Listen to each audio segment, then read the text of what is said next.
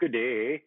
Good day, and welcome to another Forge Side Chat, a podcast about blacksmithing, bladesmithing, and everything in between, with a heavy focus on talent in the Great White North. We're talking about Canada, eh? And this week in the Forge, we have Todd Boles of Todd Boles Knives. He is a guy that received his first knife uh, after taking his mom's pocket knife into the bush.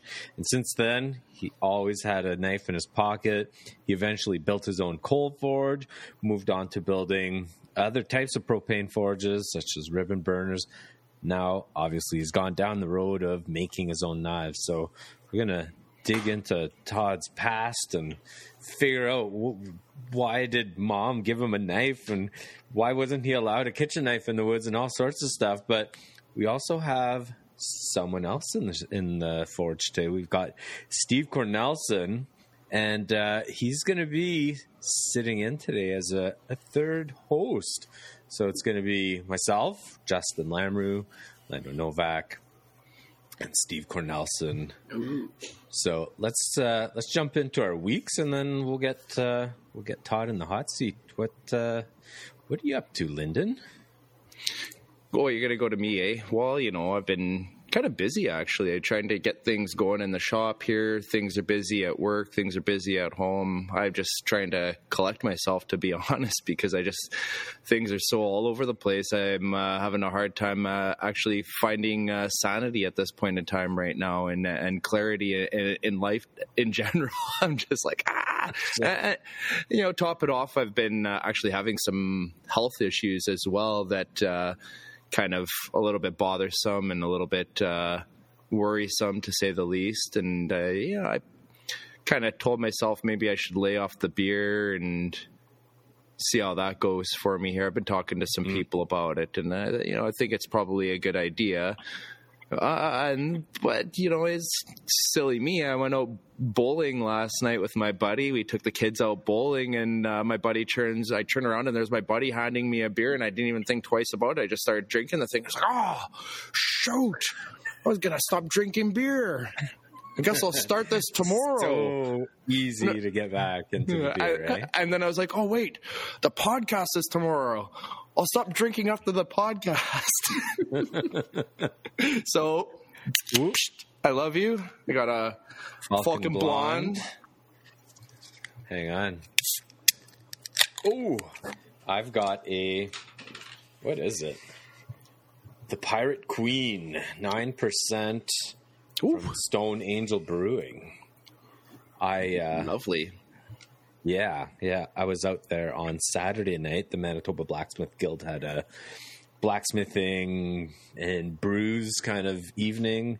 We had uh, about fifteen people show up, which was which was fun. And we were at the Stone Angel Brewing, which is up on Pembina here.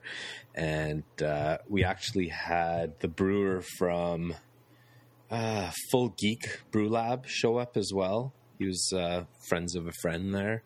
And huh. he gave us the, the tour of the back, and uh, it was just a cool evening. Nice to just chat with people about blacksmithing, steel, the summer projects that they have lined up, and it was just easy night, just just chatting.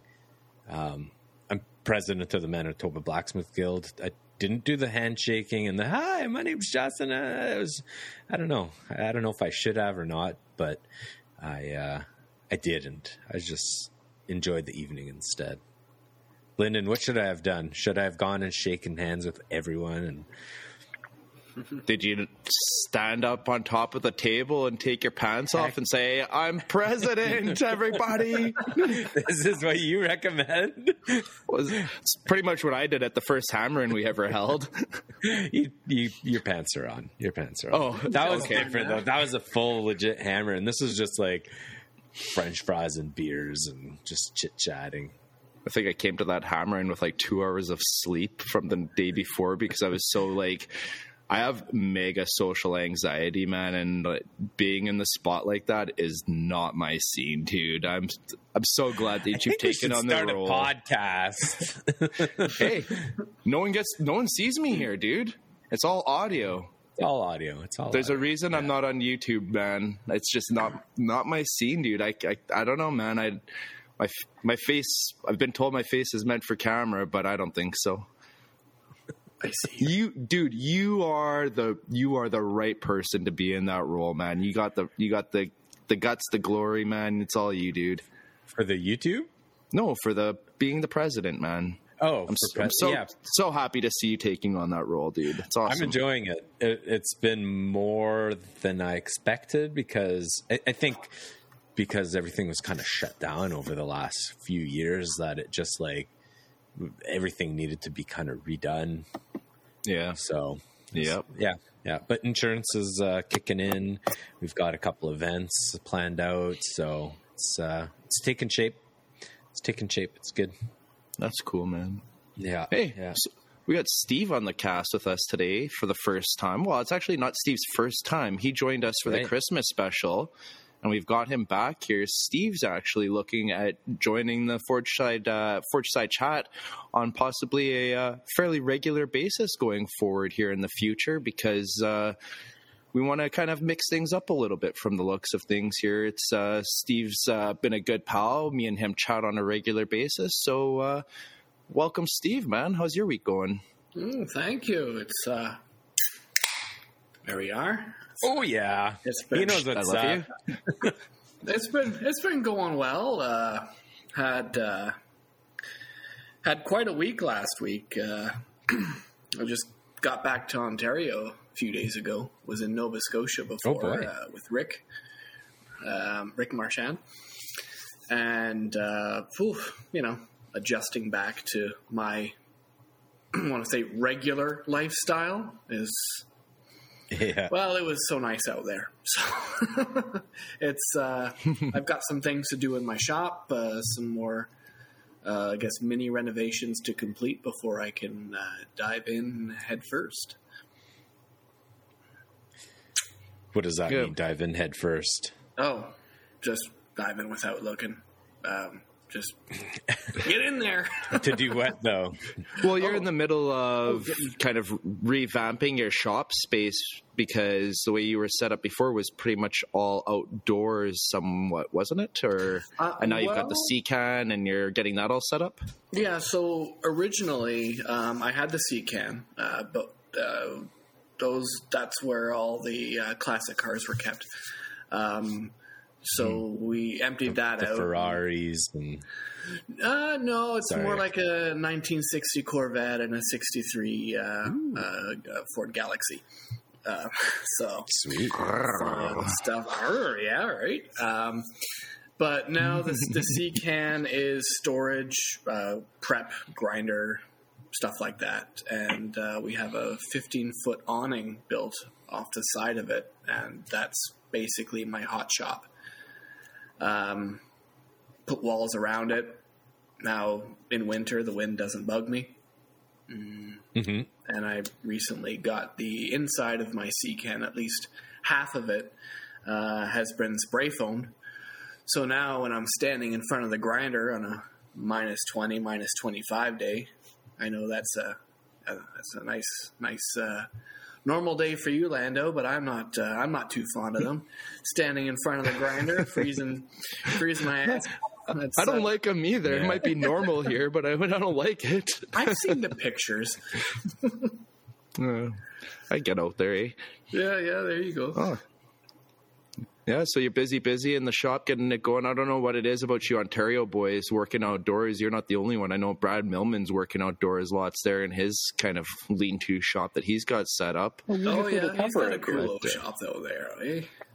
Yeah, yeah, you guys are close to each other. Oh, yeah, we're, we're, we're Pardon me? close. Yeah, you're close to to uh, to Brad as well there, Todd, hey? Yeah, he's a couple hours away, but yeah, not too bad. Speaking about being close to each other, but you, we, Todd and Steve, you guys literally live down the frickin' road from each other. Yeah, Like, yeah. What is it? You said three three miles from each other or something, you figure? Oh, I don't know, probably fifteen, twenty minutes. It's like, I could probably get to your place. Yeah, something like that. It's pretty sweet. The way I drive sometimes, like maybe ten. Like, nice.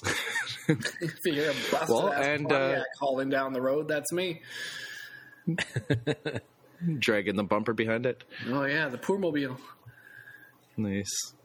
Well, I mean, speaking about Todd, we've got Todd on the show today, Todd Boles from Todd Boles Knives. Welcome to the show, Todd. Nice to have you on. Thanks. Good to be here. How's your day going? Oh, not too bad. Did a, you know, ran through the day job and spent some time with the kids, got them off doing some stuff now, and uh, got some undivided attention here. So I've been looking forward to this. You guys uh, put on a pretty good show, and oh. don't know what I can add, but hopefully it's worth listening to. Pretty good. Jeez. I heard it was the number one blacksmithing comedy podcast in Canada. Who told you that? Jeez, what a hoser. Number fourth position in the rankings for hobbies in Canada.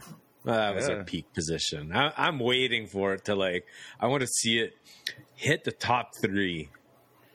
It'd be pretty awesome. I need eh? to know when I've, it happens. I've I've seen us regularly in about the twentieth spot is where we normally sit on a regular mm-hmm. basis, which is still pretty freaking stellar if you think about it. Out of all the podcasts that are out there, and there's a lot of them out there right now.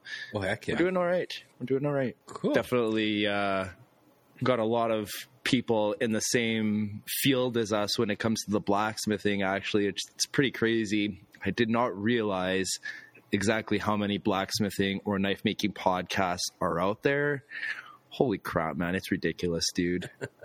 The difference in what we do is we bring you every week a Canadian, different Canadian guest that is here to sit down and spill the beans on what they know, bring you into their shop knowledge, and share with you their tips and tricks. You're not getting that from almost any other podcast. Most of the other podcasts, you're sitting down with two or three guys, listening to them B S about whatever it is that they do. Yeah, you'll pick up tips and tricks from them, but you're talking about three people here that are sharing their ideas. On our show, we're at what? What episode are we on now? Episode forty. Thirty-nine. Th- this is thirty-nine. Yeah, thirty-nine. Ne- next episode, I'm gonna have a forty ouncer sitting by me here. Oh dear Lord, jeez, that'll be a special one for you, right? You betcha. So, forty episodes in, that's forty different people, and we're. It's not actually just forty different people because we had the Hosehead uh, episode there for Christmas. Yeah, that was twelve different people, the twelve hoses at Christmas. So it was, we have really nailed down a lot of people in Canada already, and it hasn't.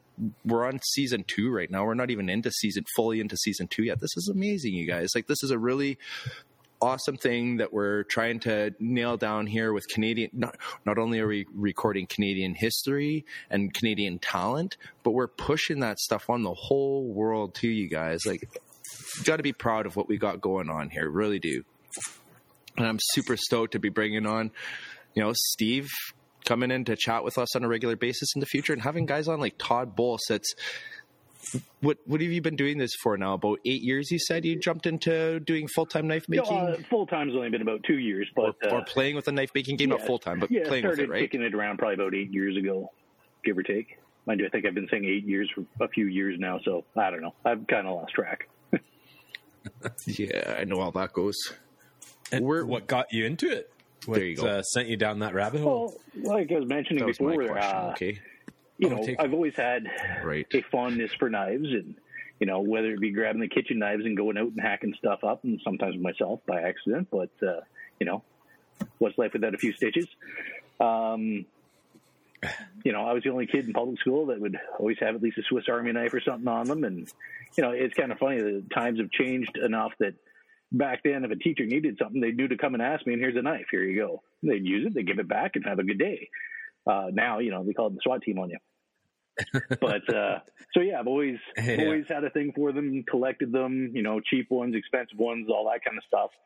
Um, you know, I was always interested in making them, but when I did take a look originally into, you know, what's it cost to buy a forge, to buy an anvil, to buy all this stuff to get going, and, you know, can be thousands of dollars. So I just sort of stopped looking at it for a while, then, you know, got the bug a bit more and started kicking around a few things. I found out that uh, uh, Ontario Ferro Supply is literally down the road from me. I never knew it was there, and they sold Coke ready to go. So went in there, built my first. Oh, nice. So picked up a fifty-pound bag, built uh, my first one out of some kitty litter, some plywood, and a hairdryer. Just did some messing around, got that working, and wanted to get beyond that and started looking at some plans on how to make burners and going from there. So now I'm running a, you know, a ten-inch by three-inch ribbon burner and a twenty-two-inch long forge that, you know, is nice and efficient, and you can get lots of forge welding done. Did you make you make that ribbon burner yeah. yourself? Yeah, I'm working on a, a smaller one right now. See if anybody might be interested, or if I put together a second forge, smaller one. Took a lot of fiddling around to do, and cool. How big is the forge body? Like in, in... Uh, interior, it's about eighteen inches deep and probably about five and a half round. So I can fit a couple of billets in there at a time, and it's a decent yeah. size. eighteen inches deep is, you know. Yeah, well, it's nice to have options. It's a little bit deeper than she likes it, but uh, okay, okay. Sometimes yeah. it's still not enough room. I guess so. That's what she yeah. said too. Ooh, I was just gonna knock a little hole in the back to give a little extra space. Well, I can imagine that, man. I'm in the middle of. Go through the back door sometimes, okay. Maybe helps out, eh? What are we talking about here, eh? Jeez Louise. Well, I'm in the middle of uh, building my new forge as well, and I actually just built a ribbon burner. I've actually just built two ribbon burners. The first ribbon bu- burner I built was the exact same size as a fire brick, and it was way too big for my current forge that I have, so I put it off to the side because should work good for the bigger forge, hopefully. So I built another forge uh, burner, sorry, ribbon burner, and uh, this one much smaller. It's only two inches in diameter. Uh, I used two-inch round bar. I drilled nine five sixteenths holes in it, so nine holes at five sixteenths, mm-hmm. and uh, it's just got a. I got a tiny little blower on it. It's a one uh, one hundred twenty-five horsepower. So one one twenty-fifth horsepower, tiny little blower motor. It does the trick. Honestly, I have to have it uh, gated off pretty good in order to just run the forge. Once the forge is nice and up and up to heat, I can open it up a lot more. Mm-hmm. But I'm uh, I'm finding that that little blower is just the perfect size for that little two inch burner, which I'm pretty happy with, man. I was surprised. I've- Yeah, I've been enjoying watching uh, Brian House. He's been oh, kind of designing a forge and going through iterations on the doors, um, going from a, a, a flip door, a, a slide door, dual slide doors, um, changes to the ribbon burner, this the the the fan as well. Well, the, the awesome. best part of that like, build was pretty cool. Like the best yeah. part of that build was the three D printing of the adapter to mount on the six-inch blower, since the small one he had on wasn't enough. It almost makes me want to get a three D printer now. I yeah. like that. Yeah, originally when he was testing it, he was using the uh, I liked, tape and I kind of liked his cardboard version hey, better. That works for me. That's usually what I do. It's can always find some, and there's always yeah. duct tape or Gorilla Tape lying around, so you can throw something together. Yeah. But yeah, no, I used a, uh, actually lucked out as far as the blower goes, a uh, guy actually in Palgrave, not too far from me, was selling two uh, bouncy castle fans. So they used to run in for a long time. They live outside, doesn't bother them. And again, I got to oh, wow. yeah. gate them off quite a bit. And, you know, a little bit of adjustment on the gate valve goes a long way. It's moving a lot of air.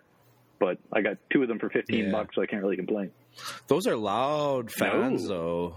You don't? No, not at all. No, yeah. really, eh?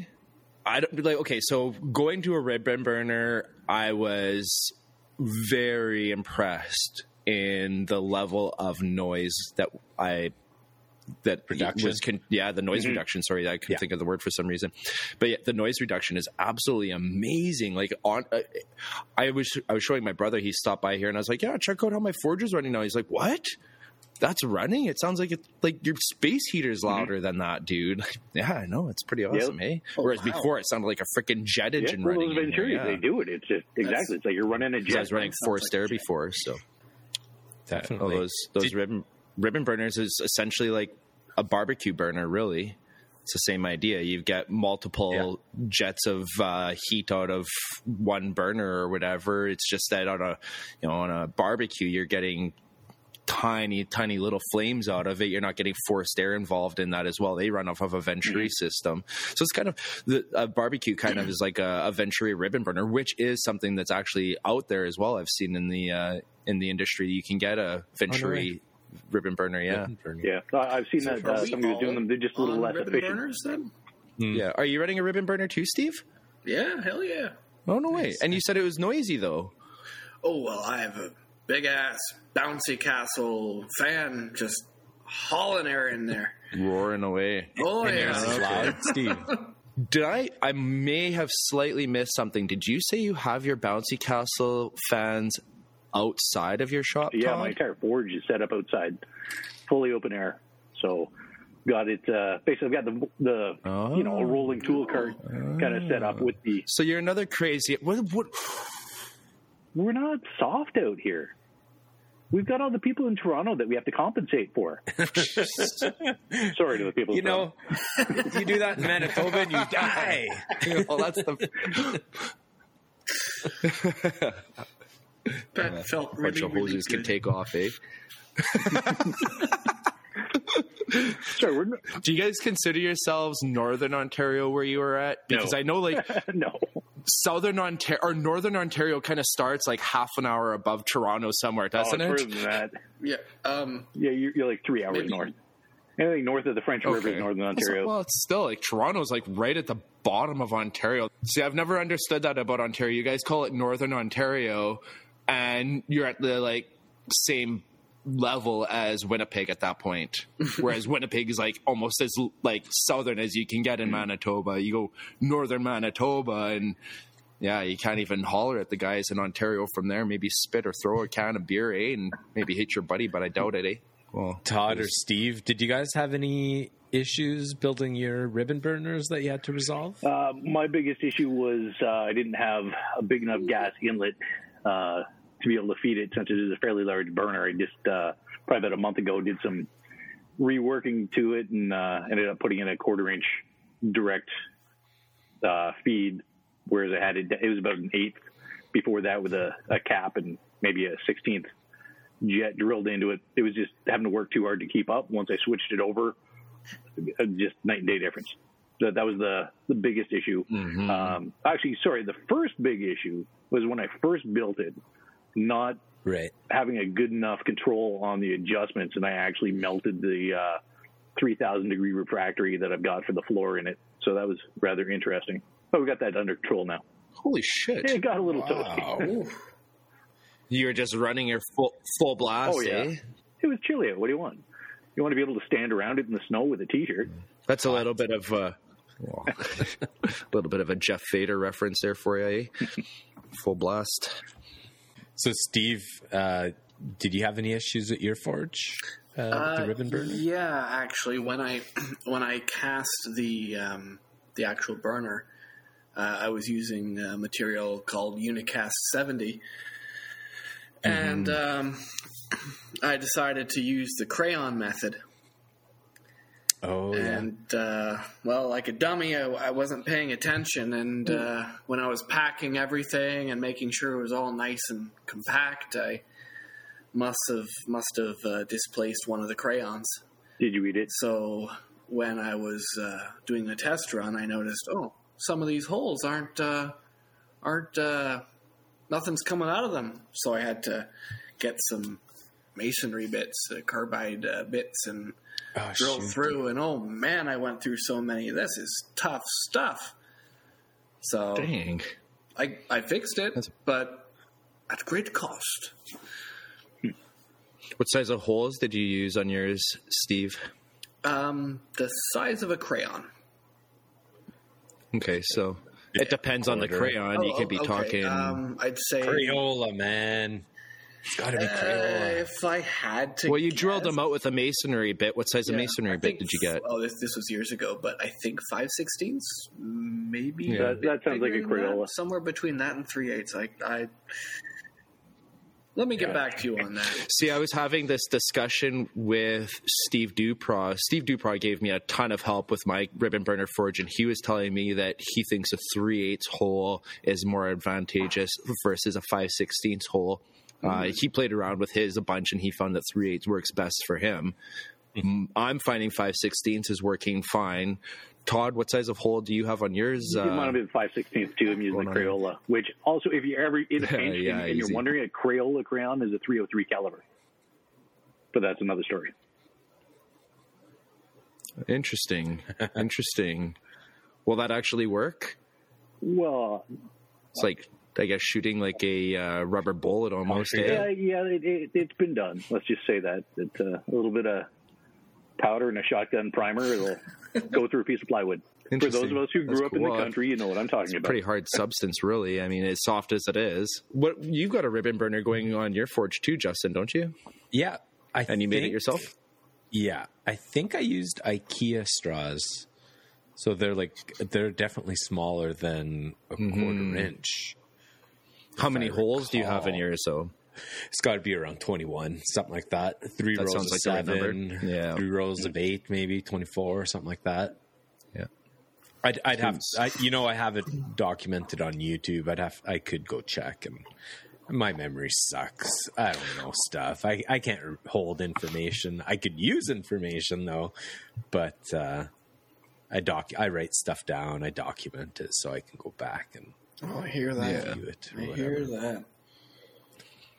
One of the things that kind of came up with uh, the research that I was putting into the ribbon burner while I was building it is that um, there seems to be a science behind the air inlet size that you're forcing your air through to the ratio of holes and hole size that you have for your burner outlet.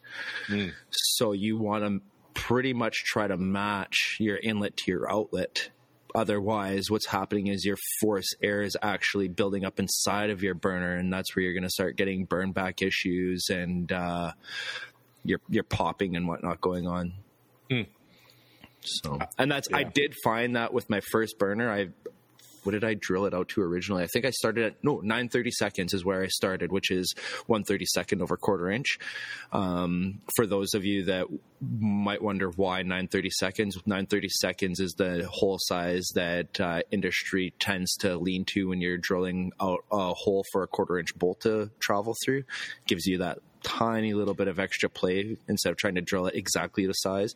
Mm-hmm. To be honest, some industries will go to five sixteenths for a quarter-inch bolt, which is absolutely insane, but... nine thirty-seconds is a great hole size for a quarter-inch bolt.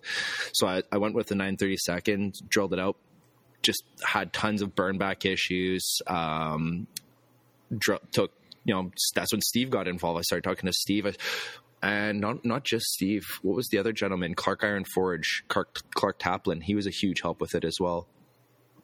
And they're like, nice. Dude, you need to drill those holes out bigger. Drilled them out. Boom. Now it's working. But yes, it- trying to get it to burn properly. This is the other thing that I found. It would burn, but not properly in the forge. It would just, it started like, kind of choking out after a while. If I tried to close the door, boof, it would it would go out because it's just too too small of a burn too area rich. For all of that. Yeah, huh. yeah. yeah. So shoot, it's kind of an yeah. interesting play on things. Yeah, I, I think it, there's some valuable information in there people can take out of that.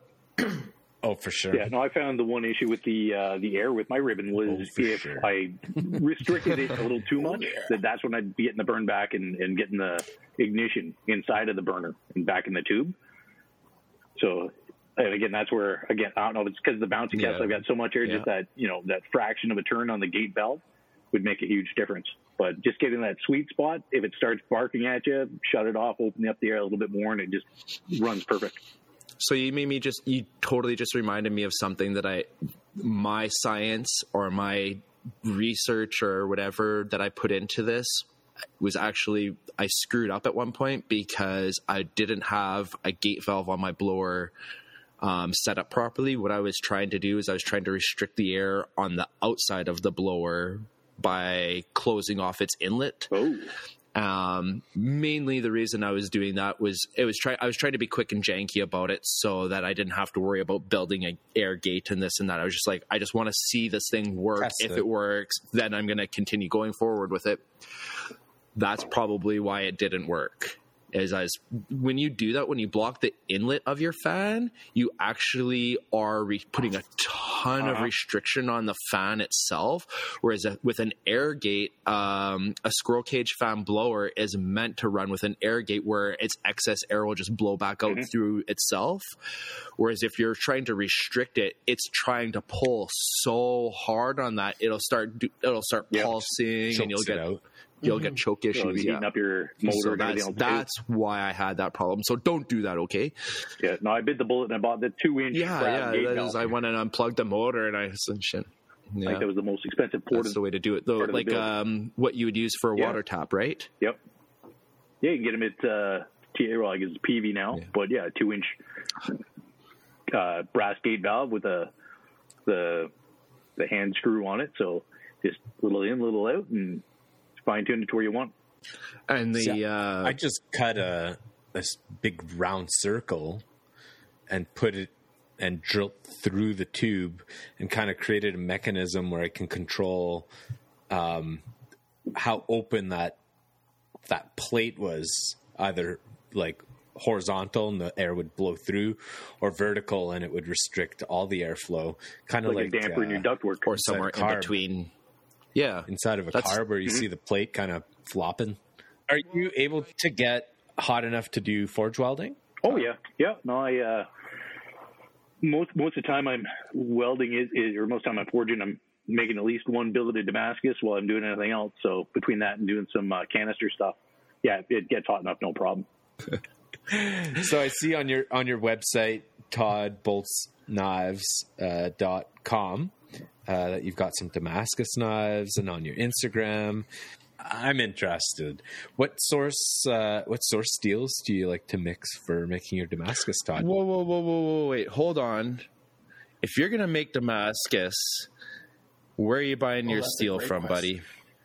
Well, sometimes I'm getting it from Maritime Knife Supply. Uh, Where would you go, I, Steve? I, I, yes. Well, he just stole oh, my answer. I, I want to say Give that. Lawrence a call.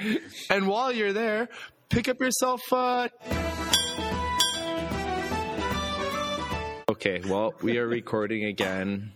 Hopefully, all we right. can make all that patch together. We were talking about Damascus. We ran into some technical issues there.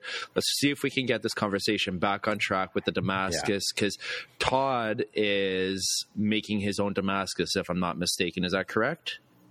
Yeah, that's correct. I've been making it for probably about, I don't know, four or five years. Started out uh, hand hammering it. Oh, wow. Deciding that that sucked really, really bad. Um, so I ended up cobbling together a uh, makeshift forging press out of a twenty-five ton log splitter, and uh, every day ho- hoping I'm not going to blow myself apart with it when something lets go. But uh, I actually have a a proper one that should be here in mm-hmm. a week or two being built for me. I don't know. Can I give a shout out to uh, Brad at uh, Broad River Forge building the juggernaut? Oh, awesome. Yeah. Nice. And Steve Dupré just uh, also whipped me up. He posted them recently. Those are Those are my dies. Oh, the dimpling so file uh, dies? To get put together, so everything will be nice. Ready to go in one shot. No, no, not the dimpling one. It's got a, uh, I've got a double squaring, a, a double butcher. Oh, I did see that. And an nice. Axi grip. When we're looking at Damascus, what source steels are you using? Uh, for the most part, I started out with, uh, you know, ten eighty-four and fifteen N twenty, but uh, for the last couple of years, for the most part, I'm going uh, eighty C R V two and fifteen N twenty, just give it that extra bit of toughness in there. I've got quite a few of my customers that actually use them. They don't just sit on a shelf and look pretty. So uh, just adding in that extra bit of benefit into the mm-hmm. steel, you know, I think is quite worthwhile. And, you know, they weld up nicely and, and uh, you know, etch nicely. So no loss. Just recently started doing a bit of canister oh, as well, nice, too. Nice. Um, when we compare eighty C R V two and ten eighty-four, you mentioned toughness. Are there any other benefits to eighty C R V two or Well, it's from my understanding, and again, I'm no expert, no uh, metallurgist or anything like that, but uh, everything that I've seen on it, it's essentially, from my understanding, is if you were to combine ten eighty-four with uh, fifty-one sixty, so you get the, the extra strength and toughness mixed in with the performance characteristics of the ten eighty-four, mm-hmm. so, you know, easy to forge, easy to sharpen, but holds a good edge. Uh, again, a little extra toughness built into there, more abrasion resistant. Personally, I have found that it holds an edge better, but um, again, I'm sure there's a lot of variables in there yeah, as well. Sure. Definitely. But uh, I also started primarily, if I'm forging monosteel, and you find that that... I prefer uh, eighty C R B two. Mm. Do you find that the eighty C V R two and the ten eighty have similar etching uh, qualities? Uh, I, I think the ten eighty-four actually etches a bit darker uh, if you're just going with ferric chloride. But yeah, I don't know. After I do the uh, coffee etch, I don't see much of a difference between uh, either. Nice. Hmm. I, I, it would make sense to me that the eighty C V R two would resist the etching a little bit more than the ten eighty, just because it's got a couple of uh, properties in it that are a little bit more resistant versus just yeah, a, a straight carbon steel. The vanadium. Right. Yeah. Uh, and definitely, and, and that's again where I found with uh, uh, if you're just using the ferric, there is a difference. And sometimes if I'm doing that, I'll, I'll actually layer up some uh, some ten eighty-four, some ten ninety-five, and some eighty C R B two just to get, you know, a bit of a, a variation in the oh, cool. the etching. But oh, when okay. I put it in the coffee, you know, leave it in there overnight, several hours, you know, everything gets so dark that it's, uh, you know, I, you'd, you'd have to look probably pretty hard uh, to see a difference. Oh, this is uh, an interesting topic that I'd like to bring up is what are you using as far as ferric chloride goes? Did you make your own or did you buy it from the store? And how much did you dilute it if you no, did I buy it from the store? Oh. You do, okay. Making your nope, own, make my you own. did uh, the uh, steel wool peroxide. And, uh, and muriatic acid, yeah. Right. So and I forget what the exact ratio is. No. I think, it, I think it was like... Uh, I think it was like three to one uh, peroxide to muriatic acid, and I think it's like twenty grams per liter of iron. I'd have to. I've got it written down. I haven't made any in a long time. Just I'll make up a big batch, and it sort of sticks around. Works fairly well. You know, I, I have tried diluting some down for doing some small parts, things like that. It's a little less contrasty, but uh, you can definitely leave it sitting in longer to get the different effects. Give a, a quick shout out to Steve Dupré here um, once again, because when he was over here and we were talking about stuff uh, last week when he, he was helping me out with the ribbon burner, ferric chloride came up. And one of the things that he was telling me with ferric chloride is uh, he has both. He has store-bought and he has the homemade, and he won't even bother with the store-bought um, because he finds that the difference between the homemade and the store-bought is night and day, that the, the, the store-bought stuff just does not etch nearly the same as the homemade stuff does. The homemade, for whatever reason, the homemade stuff just gives a way nicer etch is, is what his uh, really? experience is with that. But, and, and that could be that I think most of store-bought stuff is actually made to be uh, for etching um, circuit boards. So, again, maybe the, the potency or whatever is different. Yeah, electric, yeah, because it's, yeah. you know, where you mask off the – just to get the that layer of um, copper off the circuit boards so that you can have everything all built up that, you know, it's not necessarily meant for etching away steel. It's just meant for dissolving away some copper. So I don't know. That could be it. I've never tried the commercial stuff. Uh, actually, another maker that lives near me, he was using it. Um, he gets some decent results, but uh, I don't know. Taking a look at the cost of it too, you know, I can make a gallon of it for about fifteen bucks versus, you know, I think a liter of it on Amazon anyways. Last time I looked, it was probably around forty bucks. Oh, geez. Yeah. So making it is uh, definitely the, the way to go. And you, like you said, you have a recipe for it. And then again, back to Steve Dupré again, if you are interested in how that process works, he does have that available on his YouTube channel. He has a has the video for making your own ferric chloride using muriatic acid, peroxide, and steel wool. So give that a check out. How long, how long has he had that up there? I want to yeah. say it's been up there for a little while for sure, like a good year at least. Oh, okay. No, because I, I got mine off. I couldn't remember what video who did it, but I found it online. Okay. How did you find Steve Dupré? Oh, just on Facebook. Uh, probably one of the okay. Canadian Blacksmiths, Bladesmiths group or one of those. But yeah, we're in a couple okay. of same groups, and actually, sense. he's definitely uh, uh, a friend of mine. Got a ha- got a hammer made from him, so I like that. So I got in touch with him. He made me a nice three three and a half pound dog head hammer uh, a few months ago, and that was pretty good. So when uh, cool. I saw that he also makes suppressed eyes, got in touch with him for that too, and you know, got those whipped up just in time. So very cool, yeah, great to work with, and you know, chatted a few times. Uh, you know.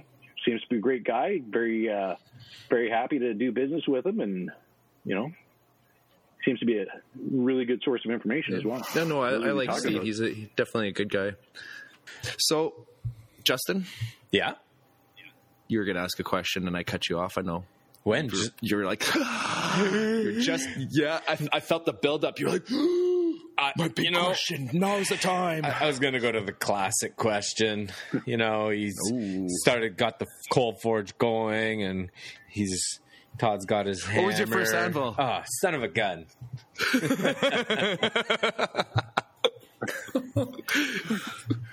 Should have let Steve have that one. You're right. Steve, ask Todd the question. Todd, what was your first anvil? Oh, geez.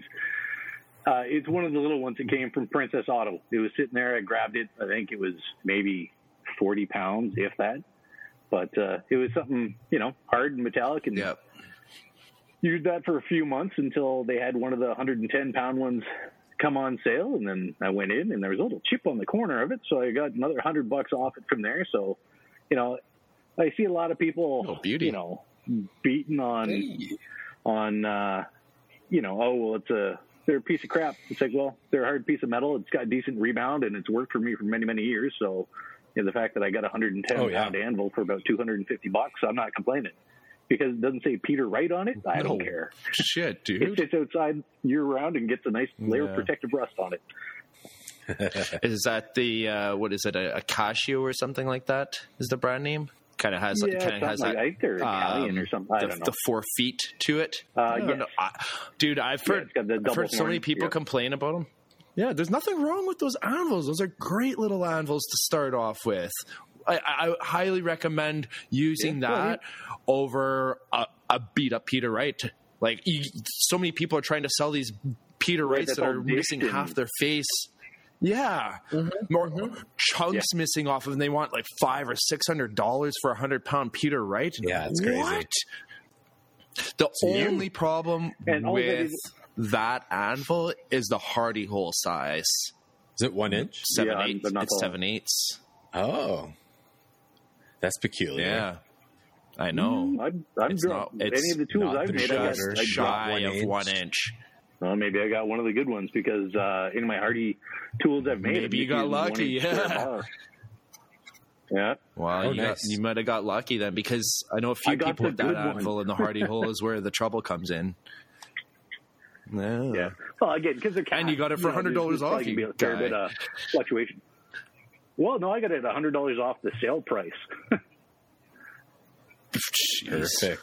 So, yeah, no Princess Auto, they're willing to go. And, and just to clarify, a lot of people – oh, yeah, totally. And just to clarify, a lot of people look at a, uh, a cast anvil as inferior.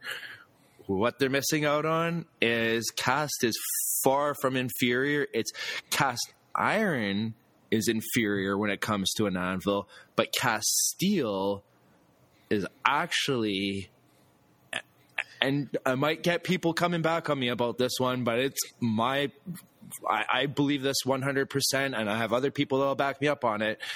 A cast steel anvil is better than a forged steel anvil. Like having your steel f- tool plate put on the top of it, you're further ahead. Like a Brooks, for example, solid steel anvil, you almost can't get better than that. Hmm. When you start going into anvils like Peter Wright, where you've got a tool steel uh, top plate forged on, you are looking at the possibility of there being inconsistencies in that forge weld. You are now working on a piece of steel that is, what, half an inch to three-quarters inch thick at most, if you're lucky, versus the entire anvil body. Big steel. Yeah. Yeah. Mm-hmm. So hmm. there's what about, something to what think about, about you, there. Steve? What, uh, what chunk of steel are you running in your shop? Well, um, I'm still using the first anvil I ever got. Nice. And um, it's a it's a beater, but you know what? She's my beater, and uh, got her for free when I was fourteen. Oh wow, fourteen, thirteen I I put an ad in the in the. This is time before internet, right? I I put an ad in the buy and sell. Nice. Uh, that I was looking for an anvil, and a uh, a lady contacted me. Came home from school one day, and uh, you know, they said, "Oh, somebody called for you," and it turns out this lady was uh, the widow of a blacksmith, and she had her husband's old anvil. Wow! So we we drove up there to take a look, and nice. You know, she asked me what kind of things I was interested in getting into, and she's like, "Well, you know what? Um, my husband was given this anvil for free." On the condition that if he were to ever give it away, he gave it away for free. So I'm going to give it to you for free on the on the same condition. So, wow! Uh, you nice. Know what? The, the edges aren't aren't awesome, but oh boy, you know I I love that anvil. It's got history. You know, my father and I went to go pick it up in our old beater white pickup, and uh, it's just got history, got memories on it. That's awesome. Let's kind of be clear about something, though. A lot of people want to go and buy a brand new anvil because they're like, ooh, sharp edges. You don't want sharp edges. I mean, yeah, it's nice to have a you know? sharp edge, but for the majority of the anvil, you want some nice rounded edges. And if anything, you actually want to kind of taper the roundness if you can. So, you know, start off with like a half inch radius near the horn and slowly take that radius off to a sharp point as you get towards the heel, or, or mm-hmm. vice versa, if that's the way you work on it. But most people go with the larger radius near the horn. Yeah, definitely. It's nice to have oh, different yeah. spots where you can choose what kind of radius you want on the material. Well, having that flexibility is great. Yeah, yeah. Absolutely. And, you know, if you ever need something, you can always make a hardy tool that has that something. Definitely. And, you know, like, I, th- I well, think exactly. we had like some... a striking block or whatever. Yeah, mm, yeah. Mm. Definitely. But I think we had some connectivity issues a little while back, um, so I, I think we should redo the uh, the, the steel. If if uh, Todd, like you were mentioning, you were getting steel. Um, are you ordering from Maritime Knife Supply? I would say probably about ninety percent of the time. Yeah, getting it from uh, Lawrence, who's got pretty decent selection and uh, some good options, and ships super fast. So shout out to Lawrence. Mm-hmm. Oh, super fast. And I'll add that while you're on Maritime Knife Supply, if you want to get yourself one of those nice rulers, I put all those logos on them for them. I do his laser engraving. Did you? Hey. Nice. I yeah. like those little rulers. I've got a dedicated spot in the shop for them, and I know exactly where they are when I need them, ready to go. Well, and it's always a good every reminder. Every single one of those is run through my shop. Yes. Ooh. If you need uh, belts... you can save yourself ten percent by going to Maritime Knife Supply, ordering yourself a set of ten, and that will give you a free belt in that ten pack because of the the math involved. And I was using some yes. Norax belts uh, that I ordered last week, or that I received last week. Finally got to try them out, and I'm liking them. I was comparing them to the three M Trizacts, which have kind of a, a similar pattern to oh. it, but the backing on the Norax, yeah, the cubic uh, is it cubic Cubitron? It's like a greenish. Which, which grit are you talking about? Like which grit? Sorry. Yeah, what grit are you talking about? Like The coarse ones or the, the really yeah, fine ones? Just, like the Triax? Yeah, the Triax is like, uh, well, the Norax is like a white belt kind of. It's stippled. It's got like a, a pattern to the to the abrasive, hmm. similar to the three M Trizact. Um, but the backing on the Norax is much more robust. I've had some of the Trizact kind of tear on me. I don't know if my, my belt grinder is just too tight or... Actually, I spoke to uh, Niels Vandenberg about about it, and he's like, don't do anything other than flats with those belts. They're dedicated for flat surfaces. You can't, like, contour a corner. You can't, like, do an edge or anything. Just, like, flats, nothing else, because you'll, you'll wreck the belts. So I was hmm. – I'm trying to be careful with them, but I think I prefer the Norax ones. I, I don't recall what the price difference is, and uh, it might be just because of my, my grinder there, but it's uh, they're nice. Where, where did you pick those? Uh, where did you pick those up from? Oh, that's what we were talking about. Maritime Knife Supply.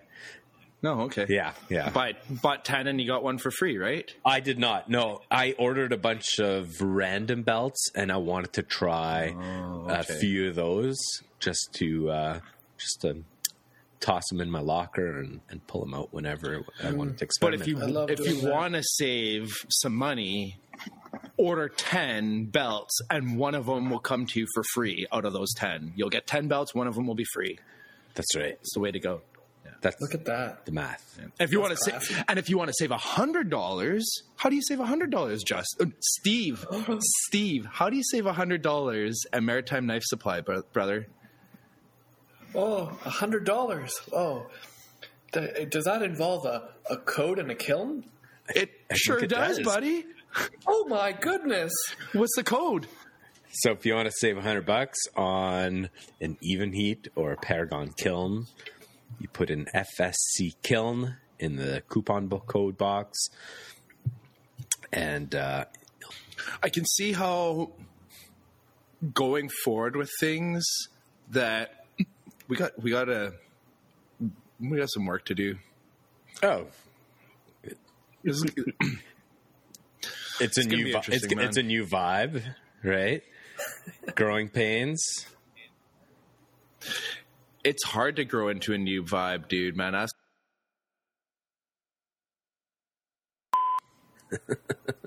Does she have one of those vibes? One. Yeah. No. Hey, man, life is good. Enjoy it while you can, right? That's Whether it. it's, you know, through your own personal experiences or with somebody else, enjoy life at all at all costs. Yeah. Too short not to have fun. Yeah. That's it, man. Oh, well, that's not what she said. She said it's just the right length for fun, actually. I heard okay. It was too short to have fun.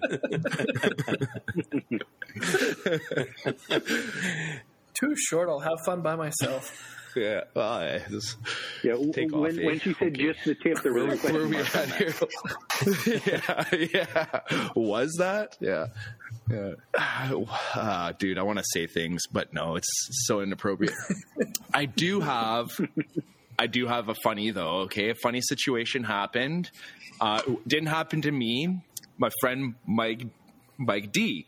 Of course. Who else would it happen to? He's telling me, he's like, dude, did you know that drinking tea is more dangerous than drinking alcohol? And I was like, what? I've never heard this before. What are you talking about? He says, well, so the other night I went out with my mates and we were out probably till about four o'clock in the morning drinking beer. Shit, I probably had about fourteen beer that night, he says. Wow, buddy, that was a, that's a good night. Oh, yeah, I was, I was having a great night. It was a, it was a blast.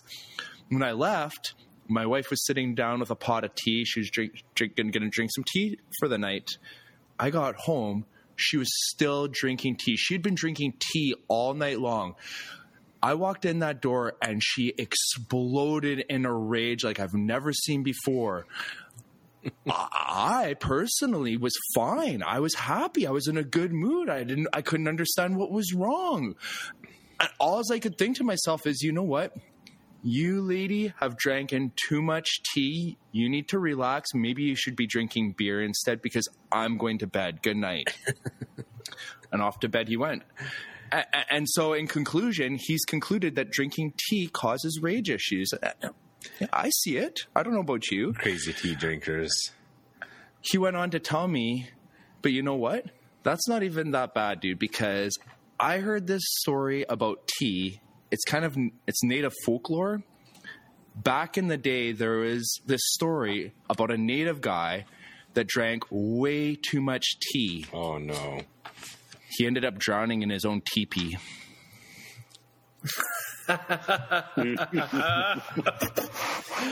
Oh, well done. Thanks, boys. Thanks. I thought that was grand. Thanks, Mike D. All right. I love you.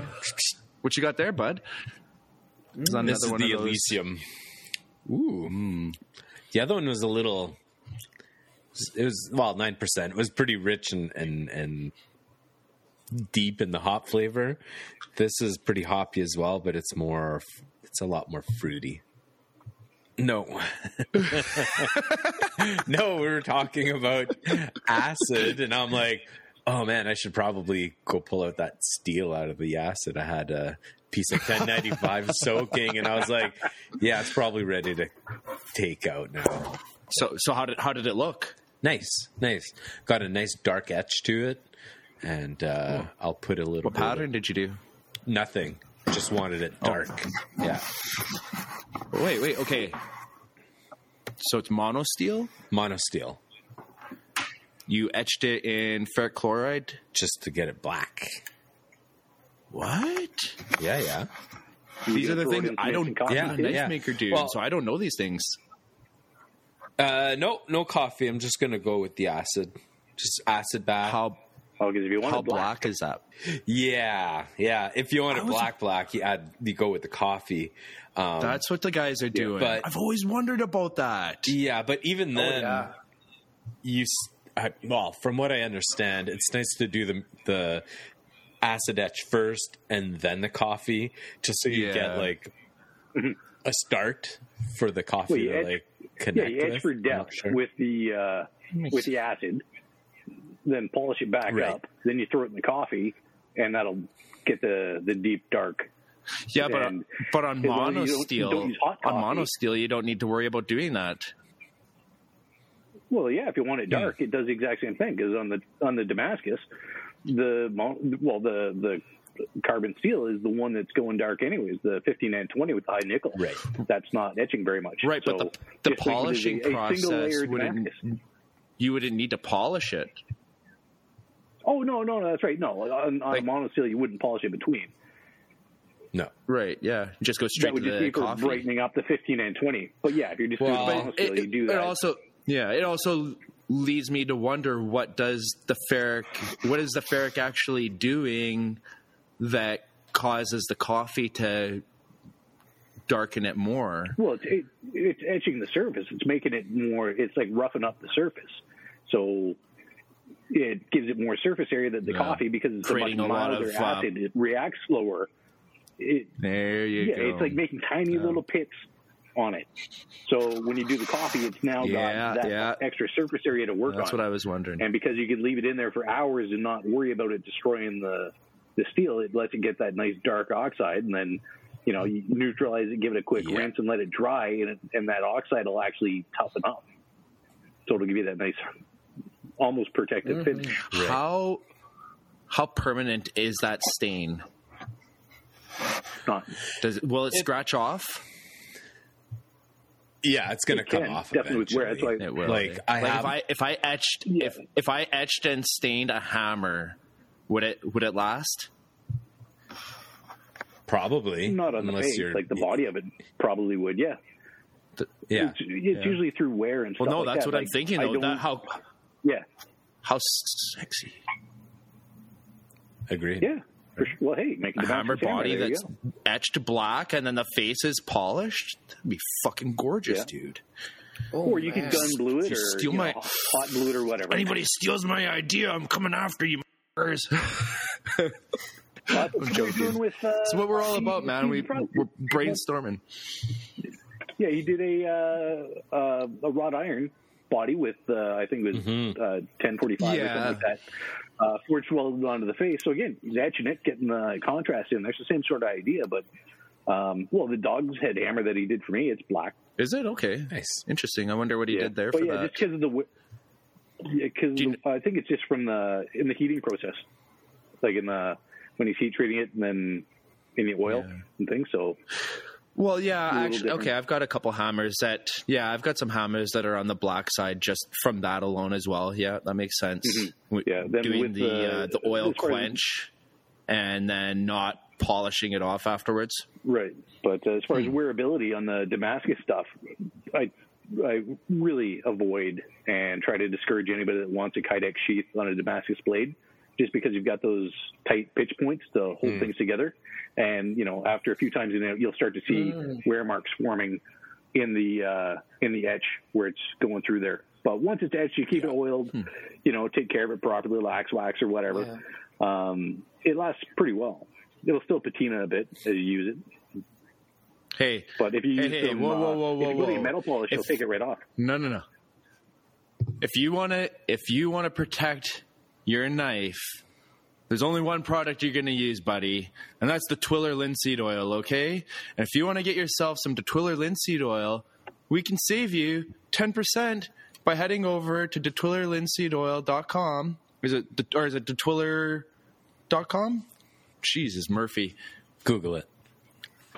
And Uh-oh. pop in the the code Forge Side ten. Actually, don't Google it. Use oh. Bing. Bing. Oh, jeez. Bing that. You got to bing it, it up. Is. The second person using it. de twiller linseed dot com. de twiller linseed dot com. And if you head over there and use our code, you can save ten percent. Dude, uh, dude. order uh, one, one liter. Chat ten. Is it Forge Chat ten, not Forge Side? Fuck sakes. Forge. You didn't say the uh, code, so I'm just saying it's Forge. I did. I said Forge Side ten. I said Forge Side ten. I fucked that up. Check the tape. Check the tape? Yeah. What tape? I don't think you said. You get a replay from the doesn't booth. Matter. Oh, okay. Forge Forge Chat ten. Thank you. Oh. Okay. Who's that? That was me. Welcome to the team, Steve. Cracking up uh, some of that Canuck Pale Ale from Great Lakes Brewery. Oh, nice. Oh, nice. Which one? Uh, the one with the big old lumberjack on the front. Canuck oh. Pale Ale, it's called. Oh, it's that's what it's it's actually called, Canuck Pale Ale. I thought you were just it's called calling Canuck. It that. Here, I'll, okay. I'll, no, no, no, here. I'll turn on my camera and you can actually see. Nice. I can't say I've seen that one here. We get the Great Lakes Brewing oh. stuff here, but I haven't seen that one.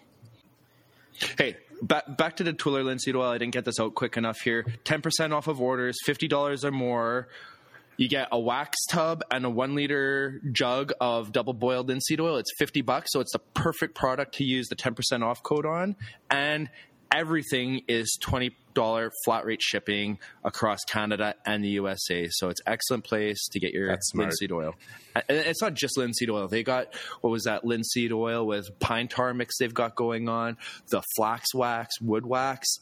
Awesome stuff, man. I just, I'm in love with that flax wax. It's awesome stuff. Yeah, I actually got to get Justin wax. His tub of it still so that he can start playing around with that and see what it's all about. And wax is wood. Mm-mm. So, oh, you had to take yeah, it man. There. You had to take it there. I always do. That's where I take it. Mm. That's where I take it. Is there all the time. Well, then, so then take it. T- Todd, you got yourself a laser machine now, and you're starting to play with laser etching. Where did yep. that, why did you decide to buy yourself a laser etcher? Where did that start, dude?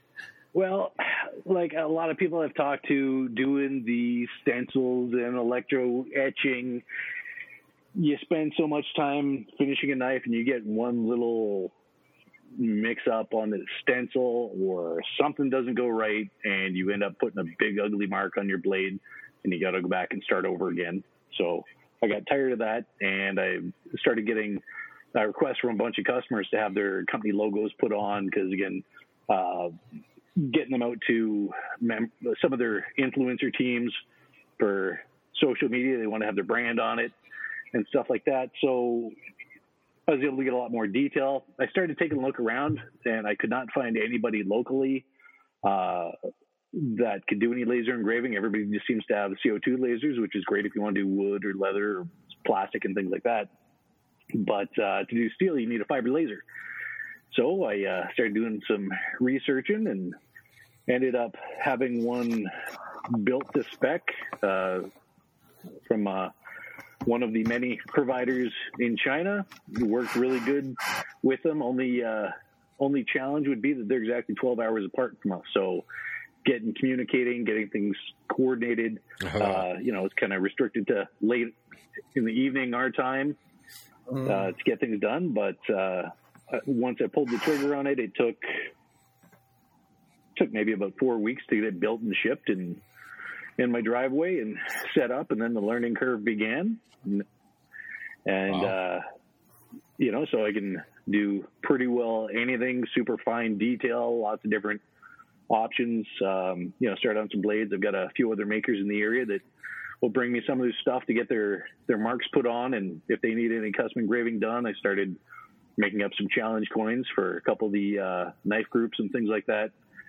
On social media, uh, lots of people like to collect those, oh, cool. you know, dog tags. I made a, uh, I got contacted by a guy in Alberta to make a, uh, a plaque for on a custom urn that he was making for someone. So lots of different options are coming out of that, lots of side jobs wow. and things. Uh, I started doing some uh, customizing of uh, uh, different pocket knives and things. People send me their scales or their high-end knives to have their titanium custom engraved and, you know, different from photos to, uh, you know, some specked out art that'll make up, uh, sort of going way back. I actually went to college back in the nineties for photography, and, you know, when Photoshop was just Photoshop, there was no number behind it.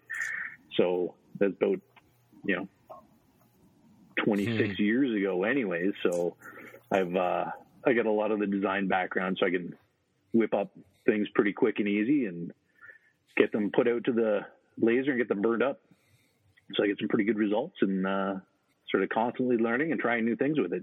How does this laser work? Like, what is it? Is it like a booth that you put your, your knife inside of, or no, like how big the, is the machine? How... The booth ones are the nice, you know, American made uh, industrial ones that'll cost you, you know, tens, if not more, thousands of dollars to get done.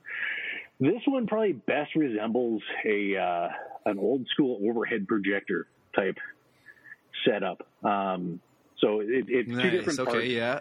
The uh, the laser source itself and the, the control boards and everything else, power supply, they're in a, a standalone unit. Like a, it best resembles like a P C tower, like for a computer. Then from there through the fiber optic cables and everything runs from there to the laser head. So it's got a, a galvo system where there's two tiny little mirrors that the beam of the laser comes through the fiber optics, hits the mirrors. You got different lenses you can put on to control the uh, uh, work area that you've got, which also has effect, effects on the power output and everything. Okay. Uh, you know, adjust the focus accordingly, get all the things in place. And then uh, once you dump the design into the software, set up how you want it to work, whether it's, you know, one simple thing or doing multiple different frequency changes, power changes, um, all that sort of stuff to get the different effects, and you just put it through and let it run. Make sure you've got a good exhaust system, because uh, a lot of the, the the smoke and residue coming off of whatever you're doing can get pretty nasty and pretty thick. So uh, it can sometimes be a, mm. a quick, you know, yeah, two minute yeah. job, or some things you can leave running for an hour. What kind of exhaust system are you running then? Uh, basically, I've got a six-inch inline fan and some six-inch ductwork that uh, I've got the unit set up in my basement, where there just happens to be uh, an old fireplace that was never finished. So I've got a chimney that was just blocked off. So I just vented it up Perfect. the chimney, sealed it, so it's it's going straight outside. So don't have to worry about any of the fumes inside, and the uh, the exhaust pulls hard nice. enough that. Uh, I could be sitting there with my face right beside it trying to take a look at some fine detail and not smelling a, a bit of smoke. You can actually, if you're running uh, some jobs for quite some time, you'll actually see some of the vaporized metal, especially brass, shows up really well. A streak of it going from the workpiece into the exhaust tube. Oh, yeah. Along the uh, the work surface and stuff. Oh, yeah. Yeah. So, and, and probably the I most important thing is, cool. yeah, it, you got to uh, make sure you've got the proper safety eyewear on, set for the right frequency, so you, or wavelength rather, of the laser, so you're not giving yourself uh, oh. home laser eye surgery. You get the uh, odd nice. beam reflecting off, That's catching you in know. the eye. You're not going to. Is be that having something a good day. That you learn through the user manual, or is it something that you had to find from somebody else? How did you figure that out? Well, just from doing all the research, I knew that. Um, there's a couple of YouTube channels online that have, you know, a, a ton of really good information uh, about anything you want to know with them. Uh, the manufacturer does provide one set of... Give me a shout-out. Who, who are you talking sh- about here, bud? Shout-out to Laser Everything. So Laser Everything on YouTube. So go through all kinds of tutorials, okay. anything, everything from, you know, what's the right laser to buy for you, what configurations, how to do calibrations, get them set up, you know, running basic hatch programs. Uh, they've got a paid, it was a Patreon. I forgot what it's changed to now with something different, where you can actually get uh, files that they've put together with all the different parameters for doing different types of material, different settings, different hatches, all that kind of stuff. So it, it definitely shortens the learning curve. But yeah, check them out. If you've got a fiber laser, you're interested in getting one, uh, uh, Laser Everything on YouTube. And uh, yeah, it's definitely well worth uh, some time being invested in there. Sharks? Any freaking sharks with lasers on them? The freaking laser beams? The freaking laser. Blowing up Alderaan nice. Like that, eh? Is that too much to freaking ask for? Release the sharks! Yes. Nice. COVID wave six a... is done. Release the sharks! Whatever happened to the murder hornets? Who's got another shout out? Steve, Lyndon, murder hornets. Yeah. Yeah. No kidding, eh? Um. Yeah, I, I can I can shout out if, if it's my turn, or I think you you you got somebody you better shout out, brother. Uh, you know what? He's gonna he's gonna come over here and kick my ass if I don't. But I've been I've been waiting for the right time, and uh, I just wanna I, I wanna lay it out to uh, Rick Marchand out there. Uh, he's uh, yeah. yeah, baby. I yeah, spent, let's hear a little bit about uh, about this time. Well, I spent two weeks out there with him in uh, beautiful, beautiful Lunenburg, uh, uh, Nova Scotia. And, uh, well, even though we spent most of the time in his shop, when, when I did go out, it was nice. But, uh, oh, man, just the amount of shit that guy can teach, uh, I don't even know where to begin. Like, I never knew what I didn't know until I knew I didn't know, right? Like, yeah. Damn, that guy, it, it's just tops. Like, if, if you want to go, if you want to up your game, like, uh, when it comes to blades and, and such, oh boy, Rick is, Rick is the dude. He will, he will take care of you. He'll give you back rubs and, well, actually, no, uh, Darcy. Whoa, really? Darcy told me I'd be getting good back rubs, but nothing ever happened, so. Uh, well, uh, but um, his uh, the apartment I stayed in uh, it was it was uh, it was really nice. It's like right there, isn't it? Right like on top of the shop, shop, right? Right above the shop, and you know, I slept in the same bed as Scalagrim. Of course, not at the same time, because then I'd have a lot of explaining to do to the girl. But. Um, No, they've might they might have a, the, an interesting, more interesting story for us too at that point. Well, but yeah, right. But no, I've um, what, what in the I've, what what in the butt?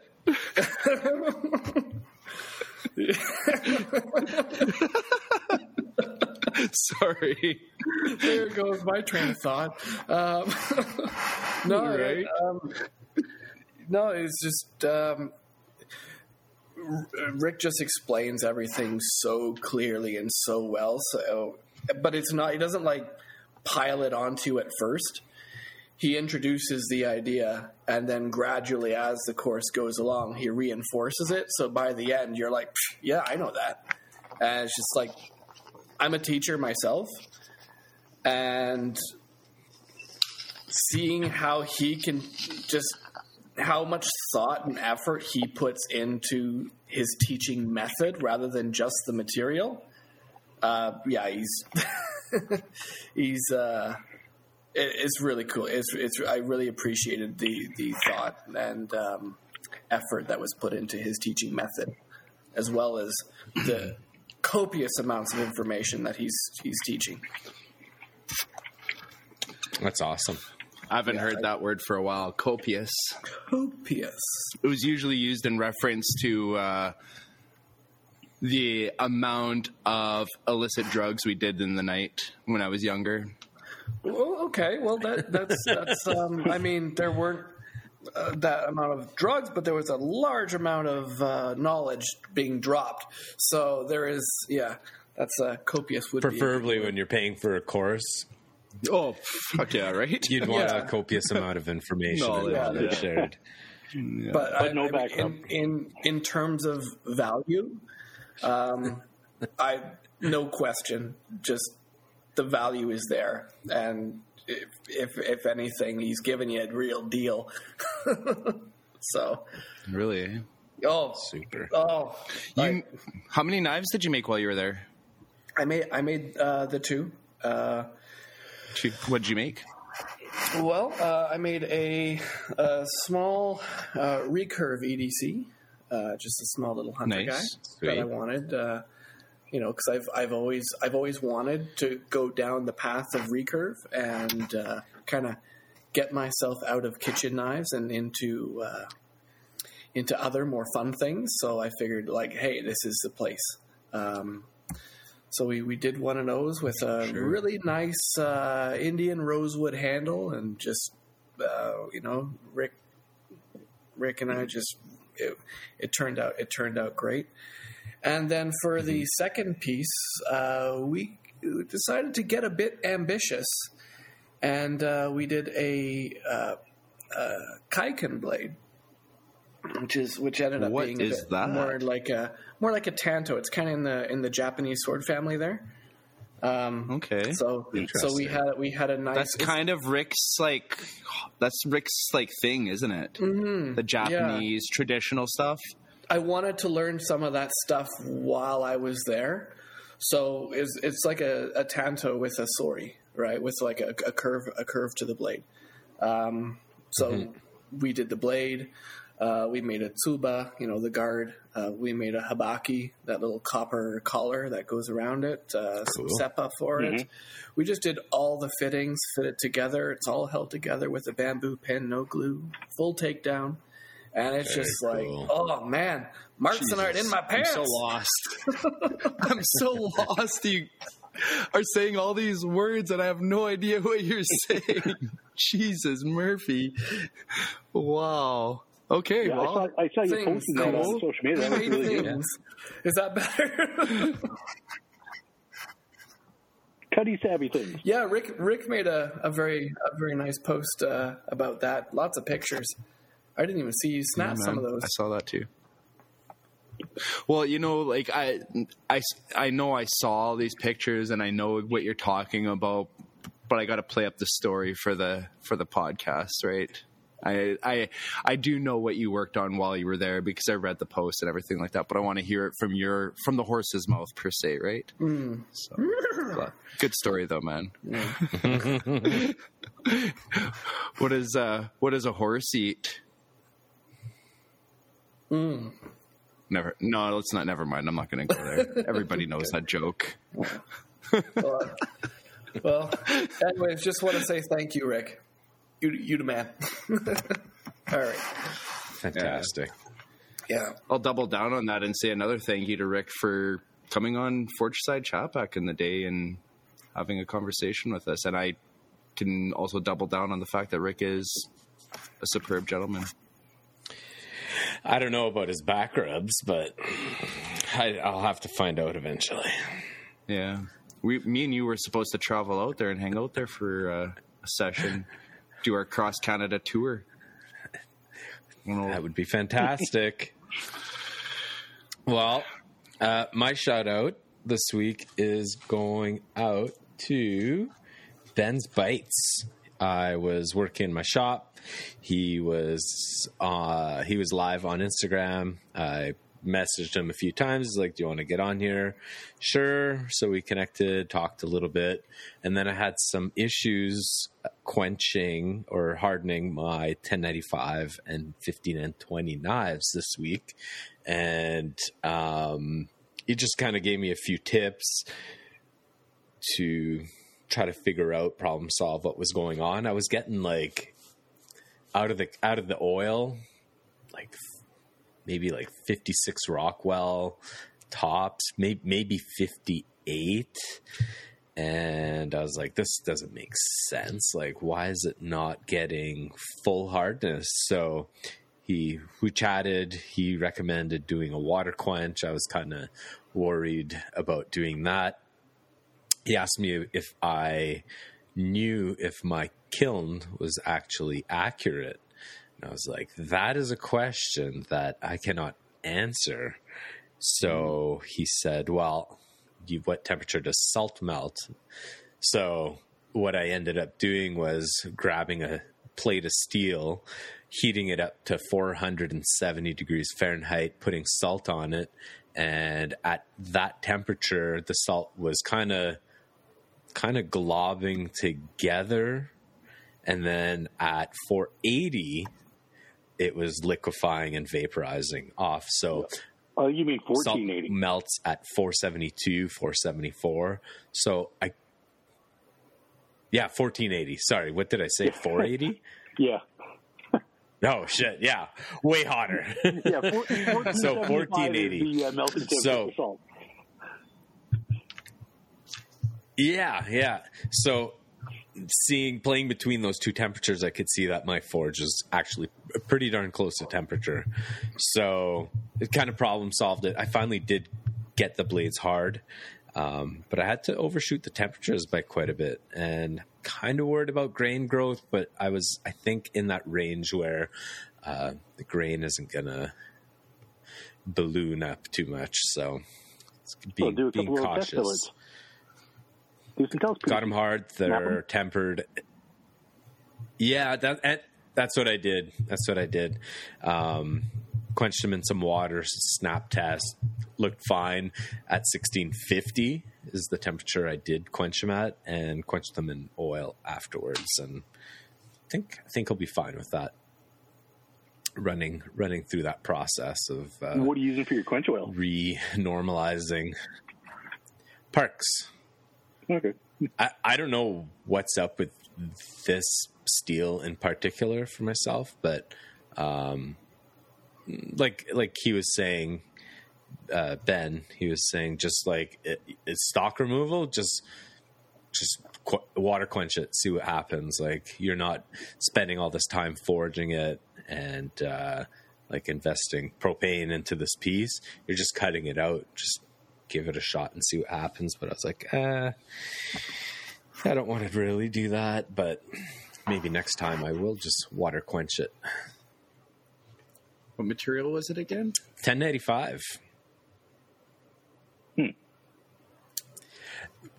Doing some reading, trying to problem solve it. It usually you, you heat it to four seventy-five. Yeah. For after your normalization, but the five to ten minutes, something like that, and then uh, Parks is recommended. Heated my oil up to eighty.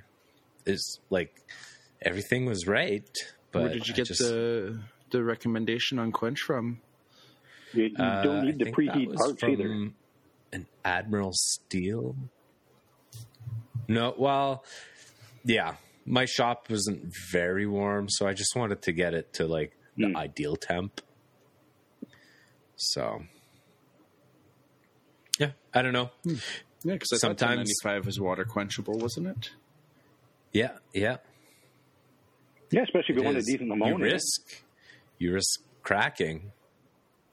Plus, reviews of brine instead of just straight well, water. So it... I think where the danger is, that's what, yeah, exactly. That's what Ben was recommending. He's like, well, do you have a brine? I was like, no, I don't have a brine. Have straight up water and Parks fifty. So let's mix some salt in with the water, make a brine. It's not hard to make. Water with salt in it. Yep. What yeah. what ratio of salt do you want your, in yeah. your water, though? Well, it's probably a quick Google or Bing search away. Like, are you oh, putting to a gut? Yeah, yeah. I just figured it would be like a bucket of salt and a couple gallons of water or something, like super concentrated. I don't know. Like just enough to avoid uh, one tablespoon of salt for every cup of water you used. That's it. sixteen cups of water, sixteen tablespoons of salt, one cup of salt. Huh. One hmm. cup to sixteen cups. So it's not like two two girls, one cup. It's one cup of salt to sixteen cups of water. sixteen to one. You nasty. Yeah, remember that ratio. Yeah, that's me. Good to know. Good to know. Next time, you know, and that's, I think, probably a really good way to find a happy medium for ten ninety-five. And I'd imagine fifteen yeah. and twenty would be quite similar as well. So the other profiles are pretty similar. That's why they're great for the while you're at it. No, but not with the jet, jet dry. Jet dry is for the like surface. Yeah, that that's for like super, super quench. quenching mild steel. Well, you can super quench anything. Well, I don't want to super quench. That's the thing. You don't want to like pull the heat out too fast. Then snap, tink. Well, especially if you're heating it up past sixteen hundred too. That's. Who's your shout out? A lot of load in there. That's Brian. Yeah. Just takes water. Yeah, yeah. Brian, Brian's taking water to the next level. Super quench only takes it one level higher, right? I don't know. What do I know? Fuck. Who am I talking here? What Jesus? I don't know. I gave a shout out already. I'm pretty sure I gave shout outs already. You did. You did. Oh, you know, Broad River Forge. Shout out to Broad River Forge. You're the man. You're a freaking soldier. You're uh, you're somebody to look up to, dude. Thank you for. I, I just listened to Axe and Iron podcast. He was one of their guests a few episodes back. He's dealt with uh, one heck of a uh, would surgery bad bad hand dealt to him in life. Uh, he went through colon cancer, and uh, listening to his story, it's it sucks, dude, to to hear that, man. It's you know like I I've been dealing with. Uh, certain stomach issues for a long time here, and listening to that shit, that's worrisome, dude. You know, you, you worry about that kind of stuff in life, especially at our age, you know, uh, turning forty, you have to start worrying about that kind of stuff. You should go for your uh, colon checkup, go for a colonoscopy, right? Make sure that everything's healthy back there and that you're not, you know, you don't, you don't want this stuff to creep up on you. And he was saying in his, in his, uh, in his interview that that's, partially the reason that he got dealt as bad of a hand as he got dealt is because he waited too long. He waited, waited till he was mm. dealing with a lot of lot of issues really badly, and uh, you know it's. I think it's yeah. forty-five that's recommended. Oh, that was it used to be that every fifty, two years. Now they're starting yeah. to. It used maybe, to be fifty okay, apparently. Now fifty. They're starting to recommend it or younger, forty-five. Yeah. I think you, you're you're right there. Yeah. I think that they said it on their episode too. That, that they used to be fifty, and now they're starting to recommend it younger. So, if I'm not mistaken, my doctor was telling me when you're forty, you should start going for them. So, wow, maybe maybe that's just you though. Could maybe be. Just thinks you're cute. I've, I've gone before though. That. I've been that fella does good work though, eh? Yeah. Oh yeah, yeah. That's the other thing. So he's got fat fingers. Yeah, you're getting getting a little bit too freaking personal here, man. Sorry, guys. Speaking about fat fingers, Todd, what kind of knives do you make? Uh, pretty much anything fixed blade. Uh, you know, started out making a lot of hunters and just E D C type stuff. Uh, had a lot of requests, got into doing more of the culinary stuff. Uh, been getting a lot of, I've got a lot of customers that are sort of in the barbecue game. So wanting, you know, the custom slicers, something that they can have okay. to show off and, and everything else there. Mm. Um, you know, I've got, uh, actually I forged up a, a set. One was, uh, along the lines of the Jason Knight Elemental knife that, uh, I think is about a ten inch blade, uh, okay. full forged finish, uh, along with a, uh, a smaller, very short and stabby knife for a, a member of the Canadian Forces that he wanted to have rigged up for on his gear. So got a set of those out, and, you know, pretty much if it doesn't fold, okay. I'll give it a shot. I've got a set of matching canister Tantos I'm working on right now for one of my regular uh, clients, good friend of mine. Uh, some cleavers, some uh, Damascus dagger. Let's look at my list here. Um, two Santokus wow. for a couple of chefs. Those are going to be higher layered Damascus. Uh, a couple of hunters. Uh, just, you know, anything and everything. Just, I don't, uh, I'm not a huge fan, just for myself, of doing the same thing over and over again. I like to mix it up. So, you know, I, I get a lot of people asking, like, oh, well, yeah. what's your, you know, what's your normal, what's your, your regular knife? It's like, well, I, I don't have one. It's, you know, what do you want the knife to do? And let me sketch something up. I've got a, yeah. uh, a custom, uh, Puko that I'm doing up for, uh, a gentleman to his specs. So, you know, just, I like to keep it fresh, keeps it fun. Uh, just my own personality. Yes. I don't think I'd like to crank out the same thing over and over again, even yeah. though I know that, you know, that's, that's the bread and butter for a lot of people out there. They've got their, you know, two, three, four sort of standard models. And, you know, that's awesome as well. Just, I like to uh, mix it up, keep it fun for myself. Mm-hmm. And handle wise, nice. Are you kind of sticking to specific handle materials, or just all over the map with that as well? Uh, for the most part, I'm using uh, uh, wood. I do my own stabilization, so I do my own dyeing and stabilizing. So uh, I like taking a oh. run down to Exotic Woods down in Burlington, Ontario. They've always got lots of different options there. It's nice figured wood. uh, I do some stuff with, uh, you know, some coca bolas, some bacote, some Uh, zircote, things like that that don't need to be stabilized just because mm-hmm. they've got such a, a heavy natural wax and oil content. But for any of the stuff, I've got uh, actually some stuff yeah. I've been working on right now, some spalted, quilted maple that's uh, turning out quite nice. And there's always Ooh. a good pile of curly maple down there that I can mm. work through. But uh, mm-hmm. yeah, for the most part, I, now, I like dealing with the wood. Fat type of maple need to be stabilized?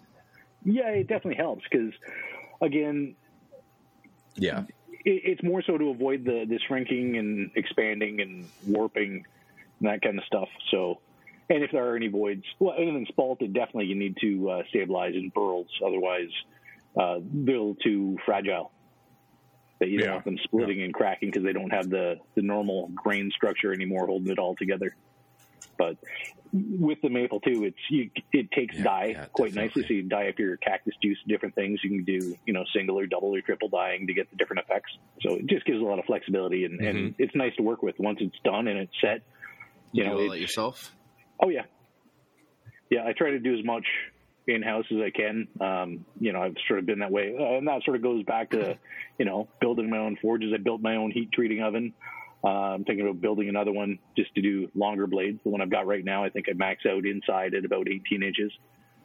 So uh, either going to make an extension I can put on there or whip up uh, another one to get into some longer blades, or to use just for doing tempering. Um, mm-hmm. You know, I've built my own belt grinders. Uh, you know, if I can build it, I don't have to buy it.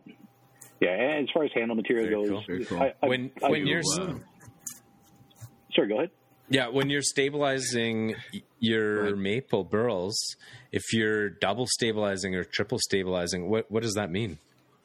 Okay, well, that's basically where you're using different dyes. So you, you mix up your cactus juice with the proper kinds of dyes. So uh, normally you wouldn't do that part under vacuum. So you would take your your wood blank, put it in, like, say, some red dyed uh, cactus juice and just let it soak it up through osmosis. Get it in there. Then you'd wrap it, bake it. Once you get it to about, I think okay. it's one ninety-eight degrees. I usually do mine to about two twelve. It's heat activated. So once you put the catalyst into the, the cactus juice resin uh, and you heat it, it will start to set. So after about ten minutes, it turns into essentially plexiglass. So it would wick it up.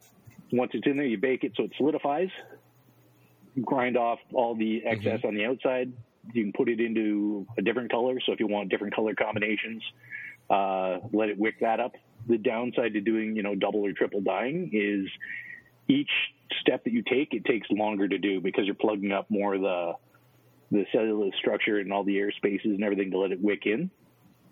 Uh, so if you do the, the first mm. round just by soaking it, cook it, then right, the second right, round, right. if you do it under vacuum to dry out all the air to let it get in deeper, then once you bake it, you get the uh, the blend of the different colors going throughout the wood. So it makes some pretty good effects. Okay, I did Neat. some uh, spalted tamarind uh, recently with uh, some red, cool. yellow, I've, I've, and orange. Looks like blend. I've seen it before, but just wow. nice. I like it. I'm going to need to stop by your place sometime, dude. No, man, come on by. Just don't get hit turning in off the highway. Get the shop tour. Probably the yeah. interesting yeah. aspect of having... How close are you guys to Toronto again? I'm about forty-five Not minutes. Not far sometime. enough. Yeah, Heck good answer. Well, hey, at least I'm on the north side okay. of Highway nine. You're down in the G T A. I'm... You guys are north of Toronto? Yeah, a little northwest. So mm-hmm. just thinking, like, there's a lot of people around you guys, man. Even just, like, within, like, like think, uh, I'm thinking, like, maybe, like, a five, five-hour radius of your place. Like, holy crap, oh, yeah. man. Like, oh, yeah. amount yeah. of people. You're going to the uh, Great Lakes uh, Custom Knife Show, aren't you? Yep. You got a table there? Yeah, I was uh, I was signed up. What's for the, the What's the date of that again? Uh, August twentieth. It's in Bathurst, Ontario. So it's about halfway between Goderich and Grand Bend, right on the, the west coast of Ontario on Lake Huron. Nice. Yeah, no, I had signed up for that back in. If I'm coming from Winnipeg, where do I want to go to get there? How do I want to do it? I don't know. Does London have an airport? It's going to take you twenty-six hours. Rent a car. I think it's flying to London. If yeah, I mapped it out. It's, it's probably drive. just easier to fly into Toronto. You're probably going to get more flights into Toronto. Yeah, okay. Yeah, then you're going to be looking from Toronto. I'd, oh, yeah, I'd right. say probably about two and a half hours, three hours maybe. Oh, that's nothing. That's nothing. Rent a car and drive that. A lot better than driving the twenty-six hours that Justin's talking about. Oh, yeah. Wow. No kidding. No doubt. But you guys should come and do a live broadcast from there. Stop by you can come hi. and do a live broadcast from my table. I'll give you some space. nah. oh, look at that. Look at that.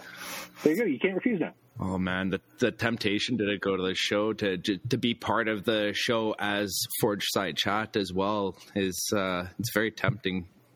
And you know what? what? Like, I and believe just, it, you know, just book like one of the cheap flights out to Toronto. But apparently, Swoop yeah. is going to stop flying. Yeah. Well, I'm talking to Chris uh, Hamlin, who's organizing. But there are it. other budget I, airlines. I think too. all the tables are, are booked, but I'm sure that if you wanted to do that, he might be able to shoehorn another spot in there. Mm-hmm. It'd definitely be worth uh, having a chat about. Oh no! I would just walk. I I'd walk around from table to table, interviewing type type thing. That's a lot of content. Heck yes. That's a lot could be, of yeah. content. Could be, man. Get it all on video as well.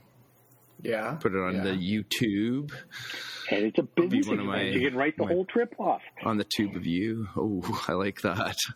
Uh, there's that side to it too, right? Really, if you wanted to. Yeah. Jeez Louise, eh? Look at this. Look at this guy's thinking. So you you, you can't afford not sport. to come. Nice. Flights well, are not that expensive. Boys, I Winnipeg to Toronto. What are you looking through, Justin? Flight hub. Yeah. Nice. Swoop is not going to be flying as of June or July. They're oh. going to stop flights to Toronto, apparently, from Winnipeg. Hmm. Don't really need to bring anything with you either. Bring a fresh pair of Gitch and you're good to go. Yeah. Hey, you don't even need to bring that. You just turn them inside out or whatever, right? Well, yeah. One carry is good for four days. You turn it inside out, you turn it around, you turn it inside out again, you turn it around again. You're good to go. Worst case, that's an army thing. That's like you know all about that. Nice. Oh my god! What the? F- that came out of nowhere. you, you never heard about that before? No. No, no, it's a, it's a thing. You, I, I well, I mean, I read about it, so it's about as much of a thing as anything else is a thing, but. Like, never use your coffee maker in your hotel room ever again. Oh my god! Yep, yep, exactly, exactly. Hotel rooms are so disgusting. Oh dear. Well, hey, if you're that concerned oh. about it, it's right on Lake Huron. You can run there. over there and hop in. Uh, and, uh, you know what, boys? Beat, beat your get you on a rock. Yeah, it'd be just as well there, eh? Oh, all right, boys. Let's uh. throw on the sheepskin with a coo. Do you want it, Steve? Oh, I can try. Do coo, it. Coo, coo, coo, coo, coo, coo. Take off, eh? I figured Growing it pains. out. I figured out, out the problem. There you go. What was it? Um, well, I... Well, uh, because Bell kind of screwed me over and I'm waiting for a site visit, I have to use my hotspot on my phone. But my phone's mobile um, data is set to prefer four G over the higher, um, more uh, faster bandwidths. L T E or whatever. Yeah, yeah, that's the one. So as soon as I switched over, all the problems stopped. So it's like, ah, okay, oh. I'm just inept with my phone. Cool. I wonder how much data we soaked up on you by doing this. Um, less than three hundred megabytes. Yeah, it's not too bad. Well, that's that's, that's sweet. It's all right. Totally. Well, you like, turned your video off. Acceptable. Yeah, I'll Whatever. use more than that watching YouTube later. Cool. So. Yeah. No, I did. I did that too. I did that too. Oh, I quite yeah, it's unfortunate I don't get to see your cute face, but oh well. Next time. Next time. Well, I can I can turn it on for you. Here you go. Here you go. Oh. Stroke the beard. And, yeah. There it is. Who's a hairy boy? That's what oh, Daddy Lord. likes. Okay. I got it. Is that Tom Green coming out there? No kidding. Oh. This connection stuff is going to be interesting going forward. Uh, you know, I got the site visit Fun. coming on Friday, so mm. he'll sort it out or he won't leave my house, and we'll have a permanent house guest. Your oh, own nice, tech guy. That nice. Interesting. Yeah. yeah. Yeah, but a tech guy that can't get a problem. Good tech guy if he's not alive, though. What what good's a tech guy? Right? True, true. I'll have a I'll have a new shop helper. You have to yeah you, you have to help if you want to eat. There you go. There you go. How is your shop coming along? Nerd gets the hose again. Steve, you uh, had like right. yeah. Um, Shop's coming along, man. Shop's coming along. I uh, actually because you ordered a, a new mill, or you got the mill delivered. Oh, uh, the mill's here. Uh, the power hammer is here. Actually, my Ooh. power hammer uh, was built by Brad of Broad River. Um, so ah. yeah, we're like we're like Broad River buddies here. Um, so that's there. I believe that was love supposed it. to be delivered to my Just house. Love it. It. Yeah. Oh, oh, isn't that a shame? Oh, I don't think you got room for it in that little shop of yours there, Todd. You were showing me it's uh, pretty tight. Well, there's a bigger shop that the power hammer could fit in. Lots of space. Oh, there we okay. go. Well, it's it's it's kind of it's kind of planted where it is now. So awesome.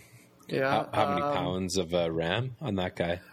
Oh, he couldn't give me an exact number, but uh, it was it was ballparked around the fifty mark. Oh, awesome!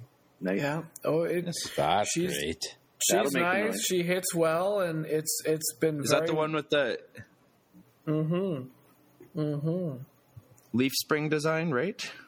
Yep. Yeah, it has a leaf spring design, and if if I remember correctly, he based it off of a Further hammer, but uh, my knowledge of power hammers is pretty limited. I just know I like them, and they smack things. Um, Heck yeah! And oh, and don't put thingies that you want to keep in on the dies. That's uh, that's very important. Um, yeah, body parts. Yeah, body parts, especially. As much as you want to uh, uh, caress it and and and show it how much you love it, it's very important to keep your things to yourself. Yeah. Yes. Um, no, it's it's it's a really nice piece of equipment. Uh, I've been. I got it up and running about twice before I went over to Rick's. So now that I'm back, I'm just trying to get Game my on. shop all together. Game on. Uh, installing yeah. dust collection system for my uh, for my grinder, so I don't get mm. shit all over my brand new mill.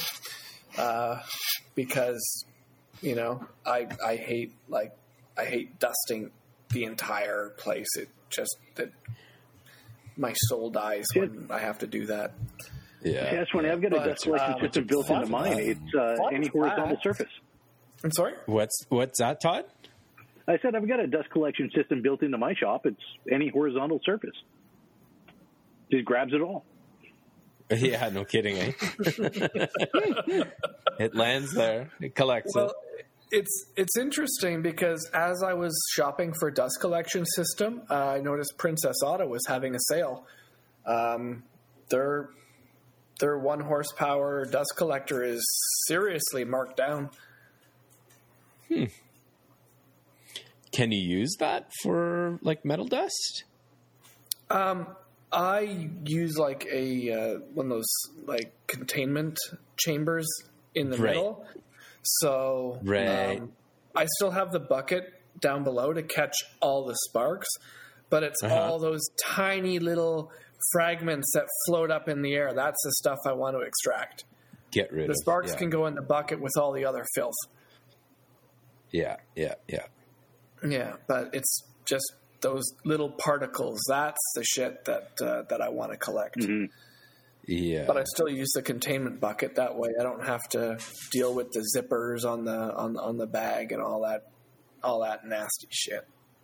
So, my dust collection uh, system is like Todd's, where it just vents right outside into my neighbor's yard. Oh yeah, just a fan in the window. Yeah, well, it's a it's a uh, not a fan. It's a um, furnace blower. Mm.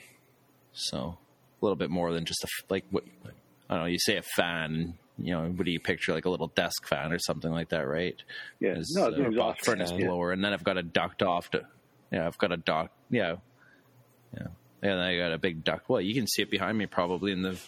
That's my big yeah. ducting that I the got. I think what is that mm-hmm. ten inch, ten inch ducting? I think hooked up to it. Oh yeah. And then I can drag that hose around to wherever, drag that hose head around to wherever I'm doing my work and put her to work, eh? Justin, are you frozen, dude? No. Or maybe. Am I? No.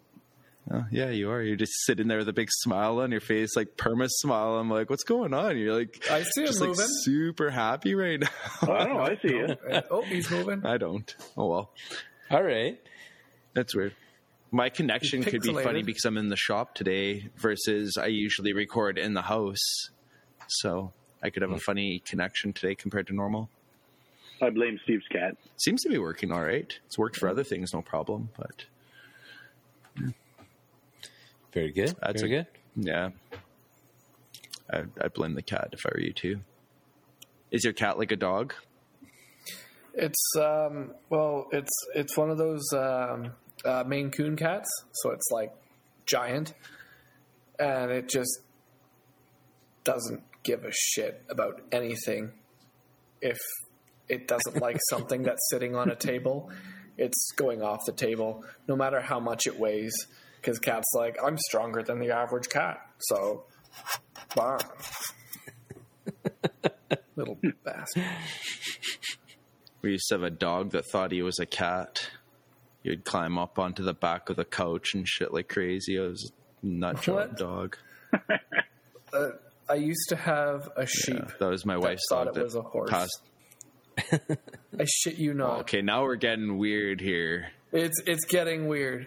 We had okay. a whole bunch of sheep, and we, we took had a hard horses. Left somewhere.